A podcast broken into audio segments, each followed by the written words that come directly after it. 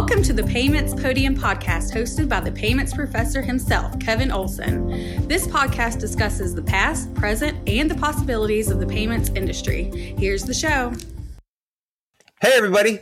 Payments professor here on the Payments Podium podcast. And I have with me a risk professional. And what we are going to talk about today is what a risk professional is still learning about risk.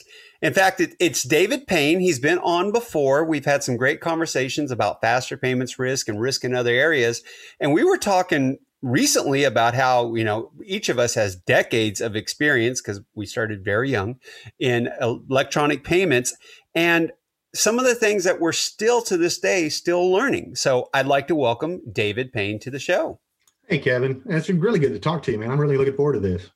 Well, I, I think it's going to be fun. So, I mean, here's the thing. It's kind of like when you start talking about risk, the question is, where do you start?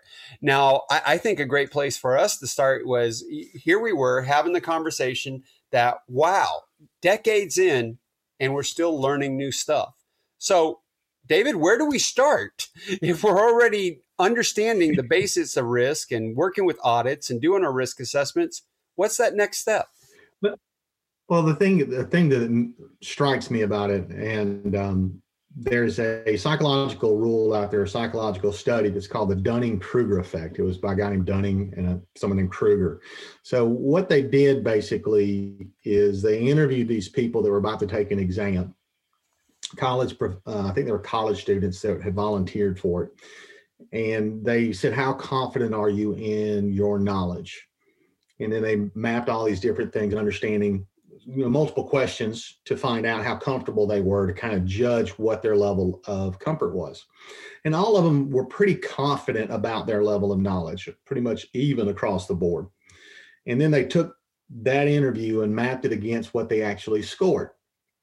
Uh-huh. so people down here at the bottom were way overconfident in how much they knew. People a little bit higher were just not quite as confident. And it actually doesn't flip until you get to the really high scoring people on the far right, where they underestimate their knowledge. Otherwise, everything else, all the way up, you overestimate how much you think you know about. It. Um, and are you saying that, basically we think we know more than we know?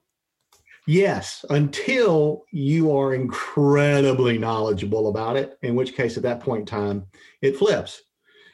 And the thing that really a lot of people have taken away from it is that people that don't know anything about a subject never um, are always overestimating how much knowledge they've got. That's what everyone's taken away from it. The people that don't know anything think they know a lot. But what it actually is, is that everybody does this. This is a universal truth. So you will always overestimate your knowledge or your level of knowledge until you are an incredibly well versed individual. Um, and it's weird because I've been doing risk assessments for you know over a decade for ages. So I'm thinking I know a good bit about risk, and then I get exposed to different ways of looking at risk and different factors to examine and when that happens, it's like, hold on. Uh, it makes me rethink everything I thought I knew about risk. And at that point in time, you realize that's what always smacks me in the face is, okay, this is Dunning Kruger.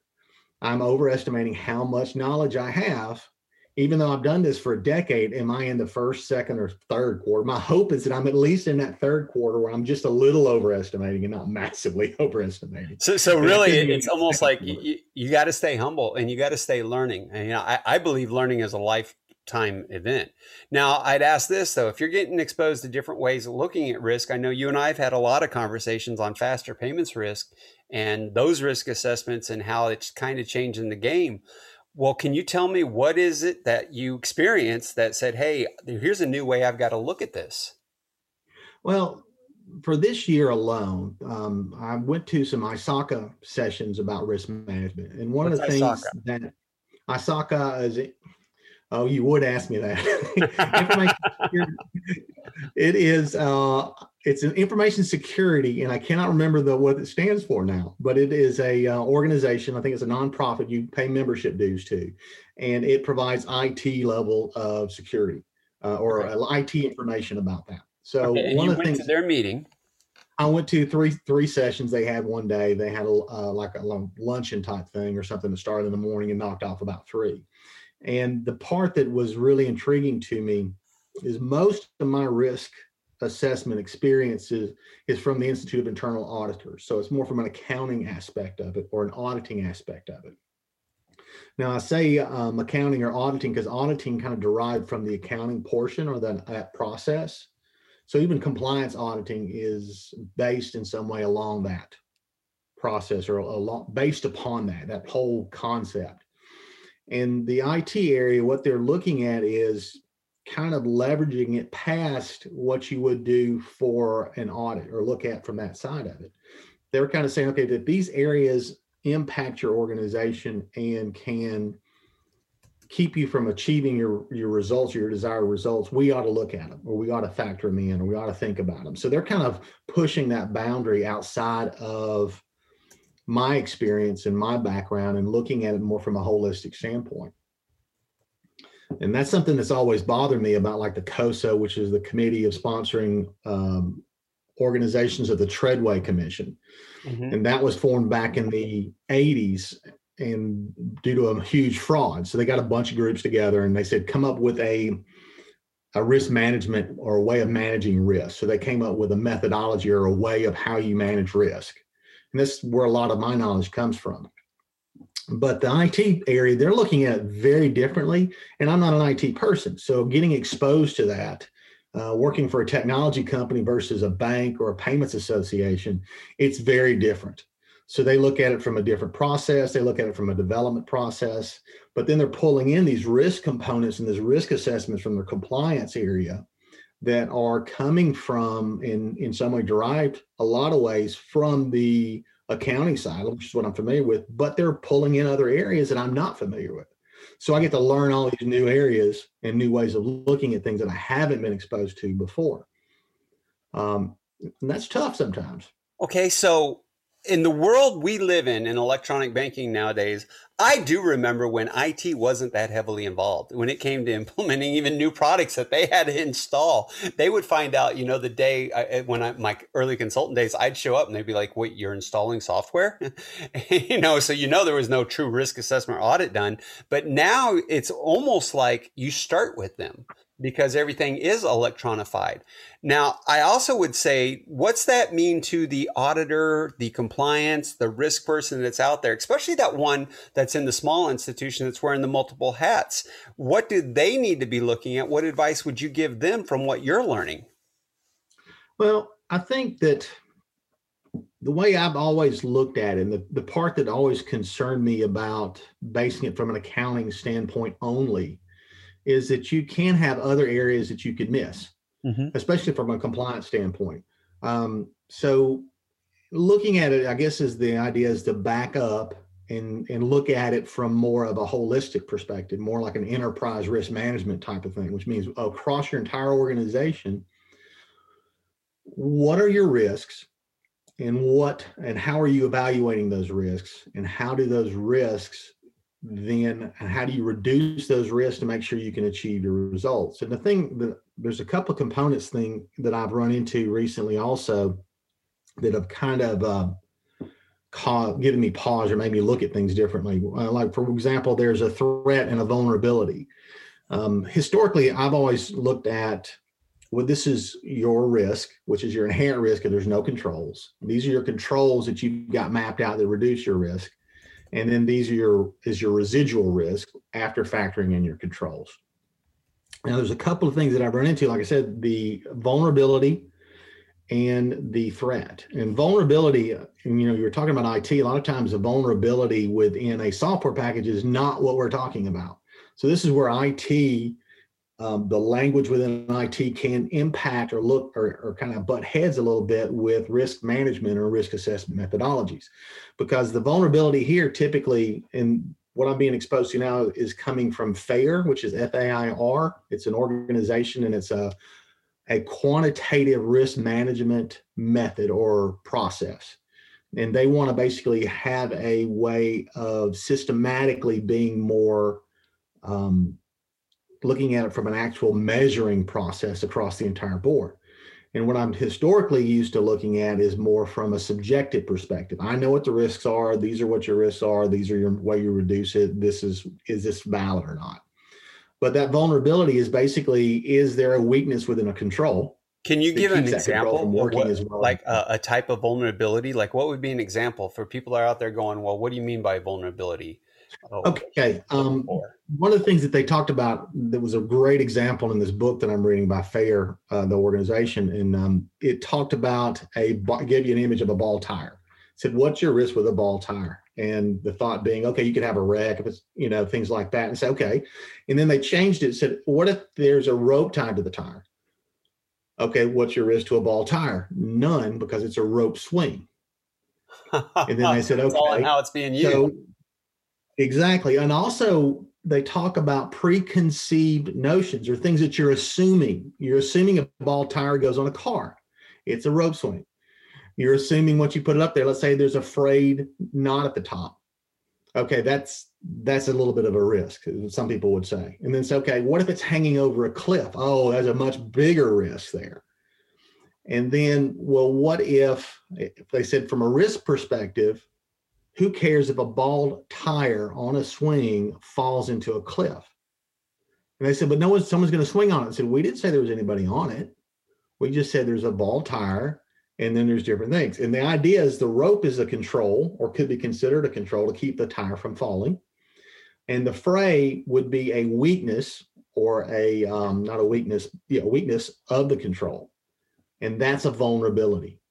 So, so does some of that come into to the likelihood that something could actually happen? Because I know I've been in situations where I've seen and told financial institutions, "Hey, I really think this is very risky for you," and then they came back and said, "We do that two or three times a year. We're okay with it."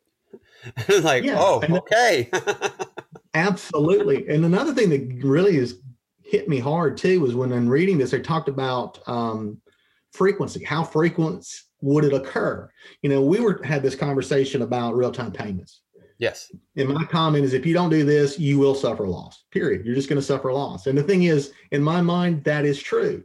But I don't know if it's five years, six years, seven years, 10 years down the road. So from a frequency standpoint, if you're looking at it, you know, from a quantitative or calculation method, one time in five years is what, 20% of the time? So if you take 20% of it times whatever your potential loss is, that gives you an actual measurement of how much risk you're talking about. And and thinking of that duration and factoring all of that in makes you it changes the way you look at risk. Um, and that part is the part that I'm I'm running into now. It's it's a fascinating concept and also a, a very thought provoking one for me because it, it warps my brain yet another time and that, that's what makes it fun. Okay, I want to hear how how get more on how you're changing the way you look at risk, but I also like playing the side of something that I've learned is you have to take some risk.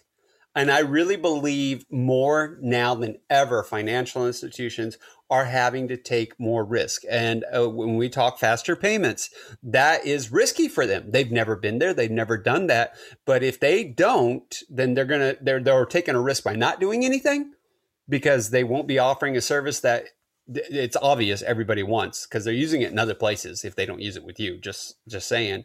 Or you're taking a risk if you're bringing on something new that you've never used before. So what, again what are some of the things that you're still learning about risk that would help them then what they should be looking at? Well the thing about that is there's no such thing as having no risk. Mm-hmm. you cannot reduce risk to zero um, especially in payments, because you've got a, a floor level of when funds are have to be made available. That's Reg CC. So your regulation mandates you to uh, provide a certain, or there's a minimum amount that you've got to do, and you're going to have some level of risk. There's always the risk something could come back or you should have an issue there. Um, and the thing about it too is not assuming that risk or not willing to take that risk doesn't mean that you're going to not have a loss.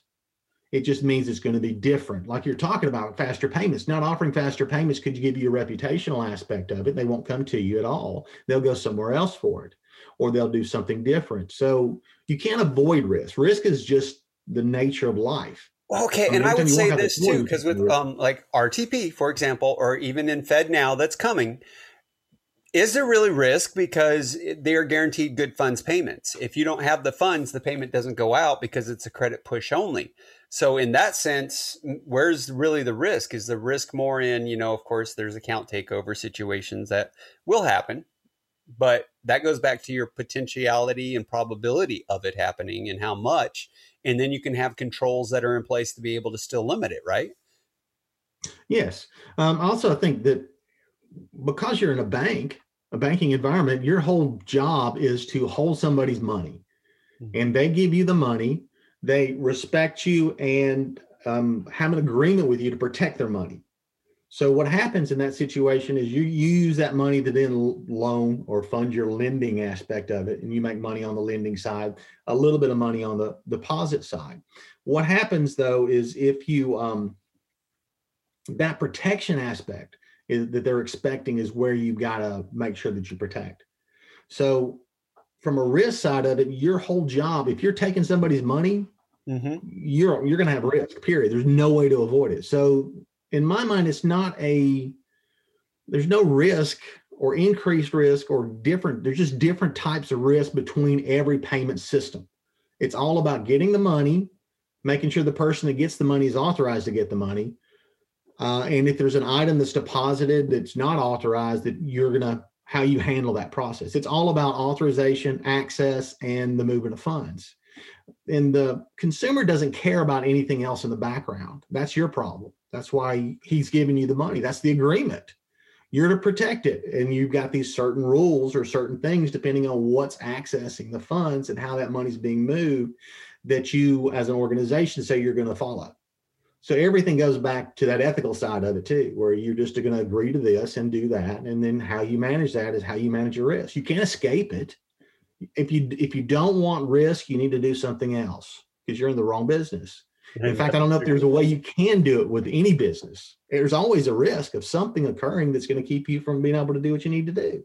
All right. Well, what are the other new things that you're learning then when it comes to, you know, what's happening in the world of audits and risk assessments and payments? What what are some of the other new things that you're still learning? Well, one of the things that I've been toying with, that's been in the back of my mind for a couple of years now, is compliance and compliance risk. As a compliance auditor, my past life, all I did was you're either in compliance or you're not in compliance. And the thing is, that's a nice black and white way of looking at things and very easy to say compliance, not compliance. One mistake, you're not in compliance. But from a risk perspective, even the regulators have gone to more of a risk based audit of compliance. So they're shifting over into that and looking at everything from a risk. And if you back up and just say everything and look at everything as a risk, you've got certain rules that apply and certain rules that don't apply.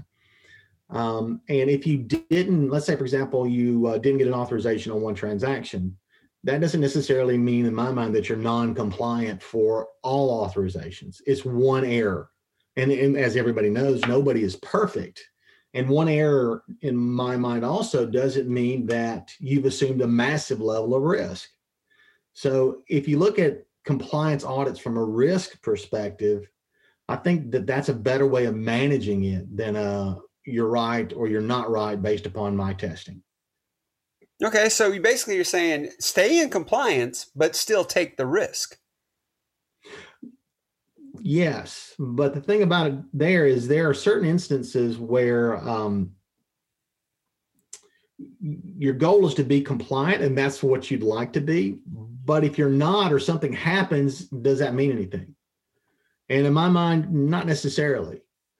So I'm not saying not to be compliant. I'm saying if you know what the rules are, but if there's certain situations where everybody is offering a product mm-hmm. and you need to offer that product, but there's not a, a very clear way of doing it within the rules, that does not mean that you can't offer the product. That just means that you've got to know what your risks are, know how you're managing it from a compliance standpoint, and what happens if you're not in compliance and you know there's some wiggle room in there and something comes back. If something's basically they say it's unauthorized, you need to understand because you're doing this, you're going to suffer everything that comes back. So then the idea is okay, if I'm not going to be completely in compliant here, compliance here from an authorization standpoint, how do I make sure that I don't expose myself to too much risk? That monitoring part where you look at how much is coming back and anytime it spikes up with specific areas you start flagging it and then managing it from that way. That may mean, mean you have to make somebody mad because you're going to stop originating for them but that's just part of the business and that's how you manage the risk. And the thing is i don't i want to stress this. I definitely think you should comply with the rules. Right. But there are certain instances where the rules are not that clear or have not um, become robust enough to make it really easy to manage. And in that situation, you become a little. Well, and that's why the rules evolve over time too. Yes, absolutely. That's why things change. That's why there's uh, the new changes with how authorizations are done and how you can do the things that you can do. It's trying to evolve it and change it from the use case. Well, and I look at the, the role of compliance officers, and I do definitely feel for them because you know if there's a political change, suddenly their their job you know has got more stress on them too because they got to adjust for that, which we recently had happen and we're still feeling and will feel the effects from. But then I also look at things like, you know, we have RTP now, we have FedNow coming, and that's a whole new set of rules that they've got to go out and learn and figure out how does it apply within the regulations that they're already working in to uh, balance the compliance of existing systems, which like you just mentioned, new authorizations in ACH are coming that they've got to work with the changing of what's already there and then the bringing in of the new that they've got to go learn and then figure out how do I do a risk assessment for it? How do I do audit? How do I make sure I stay in compliance? And any advice for them from what you've learned and are still learning of, okay, this is how I would address it? Well, interestingly enough, I think the thing to look at there and kind of the approach, my thought is, okay, so if you boil it to a really high level, you got to make sure that the person asking the money for the money is authorized to do that. So that's kind of the look at it from a risk perspective on that process. And then once you know what your risks are and how much volume you've got and how you're going to manage that, then go to the payment system is going to travel down, whether it's RTP, ACH, wire, whatever. So you kind of are treating everything the same on the identification process and that process from a risk management standpoint, and then looking at how that may be different based upon the payment system. Let's say, for example, like the uh, authentication for a web debit or a, a web transaction where they've got to verify at a minimum from a fraud detection system, they got to verify the other account. In that situation, you got different ways of doing it.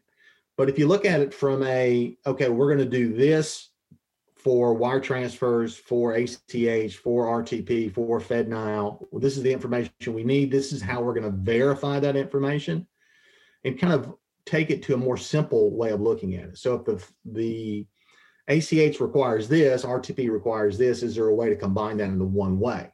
And then evaluate it from that way from a risk perspective. And then that way it'll also apply to the different payment channels because you're kind of taking the minimum requirement or the, the maximum requirement and applying it to all payment channels. And if there's another payment channel you feel like it needs tighter controls, why don't you apply that to everything? Because then you're just managing access and how money's being moved and then worrying about the compliance side of it. So that keeps you from a, a more level playing field and managing your risk effectively and then looking at the compliance as additional risk. Well i wonder too are the, the, the compliance people out there that are listening to this are they like you and i and just hey we stay up at night reading all of these new rules and regulations? They may be and they they do. The thing too is compliance as a risk is just that. It's, it's just a risk a different type of risk. And um the, I don't know. There's no magic bullet. There's no perfect way of doing this. One thing that I thought about too in relation to like underwriting an originator. Mm-hmm. Um, I, I sat on some sessions and, and listened to them. And I think they're great ideas, but my thought is immediately, okay, that's a lot of work to underwrite an originator. So the question is, what are we underwriting for? Is there a way to determine whether or not how deep you have to dive from a risk perspective? Um, I also heard someone say, well, you can't risk rate a consumer transaction. And my thought was, well, if you look at BSA, you risk rated from a BSA risk perspective or a money laundering perspective. Could you leverage that then across the board to also risk rate it? Um, and I also think that we concentrate too much on transactional risk. So we're trying to risk rate an ACH transaction, or we're trying to risk rate a wire transaction, or we're trying to risk rate a RTP transaction. And maybe it should be looking at risk rating of customers. And the reason I say that, that requires some level of, I think, AI and automation though to do that. But by moving to that type of model, it lessens, I think, it becomes more consistent across the board and it lessens it. the individual, the siloed aspect of it. And let's say, for example, it's the first time they've ever done an ACH. Okay, maybe that's something to be worried about. So you'll elevate that one from a risk. But it's a $10 transaction. Nobody cares. Versus a $3,000 transaction. That matters. So I think that there are ways to look at this that are above and beyond the siloed approach uh, that could be leveraged and looked at in a different way. And I think that helps manage it more consistently and easier if you can automate it, though. Well, the only thing that makes it even more fun, uh, I don't know how much you agree with this, but I also tell people there is no one right way. It all is a matter of what are you talking about? Because even you just said $10 versus 3000 ach versus wire new customer versus existing customer credit union versus bank asset size of 50 billion versus 1 million. I mean all those different things suddenly just change how you're going to look at and manage the risk and the compliance and all that. I, I do got one more question for you though that I think is important, and it's it's something that I, I've been doing on the podcast here for a little while now because a lot of listeners that are out there are somewhat new to the industry. They're, they're not the old guys like you and I. And they ask though, how did the old guys like you and I get to be successful in our careers? So ask somebody who's had a lot of success, a lot of time in risk management, in performing audits, and especially like, you know, we, we started this off with a conversation of you're still learning about risk. And I mean, I'm still learning uh, about different payment channels and how they work too.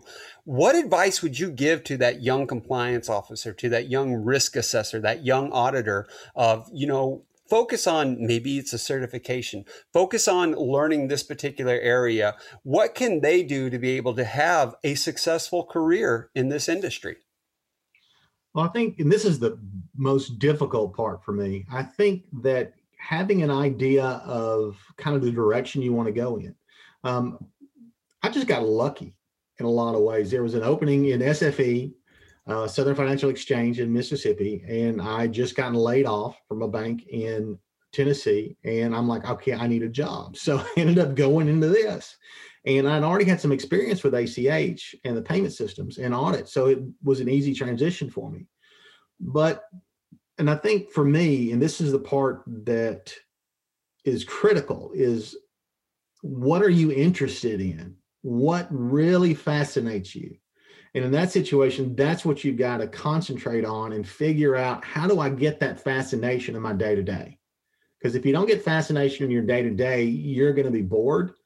And if you're bored, you're not going to enjoy your job, um, regardless of how much money you make. And I'm, I'm going to say that and because I think people chase the dollar a lot. Uh, but in in happiness, it doesn't really matter how much money you make. I think it matters more about what you do. Uh, because for me, if I can take different concepts and like I'm learning more about this, the risk and way to look at it, and that makes me think about, well, if that's how you do it, how does that translate across all these different areas? And that's where my brain really starts to get interested. And that's really exciting to me. And that's the fun part. Well, and folks, for somebody who knows David quite well, he does get fascinated about this. Uh, he he's like me. Those of you who have met me, and, and it's just you can see the excitement in him. You can hear it in his voice when it comes to talking about risk and audit. And David, I definitely want to thank you for your time today and for educating us a little bit more on what we can do about looking and still learning when it comes to risk, the different ways of exposure. Um, that bald tire, well, it all depends. Is it hanging over a cliff on a rope or is it on your car on a wet road? Really changes everything. Again, thank you for your time today. And for all of you out there, if you would like to be on the payments podium, maybe Maybe there's a topic you'd like to have addressed on the payments podium, or you know somebody who should be on the payments podium. Then send an email to kevin at paymentsprofessor.com and I will do what I can to be able to make sure that we get you, that topic, or that speaker on the payments podium. For now, I gotta say, class dismissed. Thank you for listening to the Payments Podium Podcast.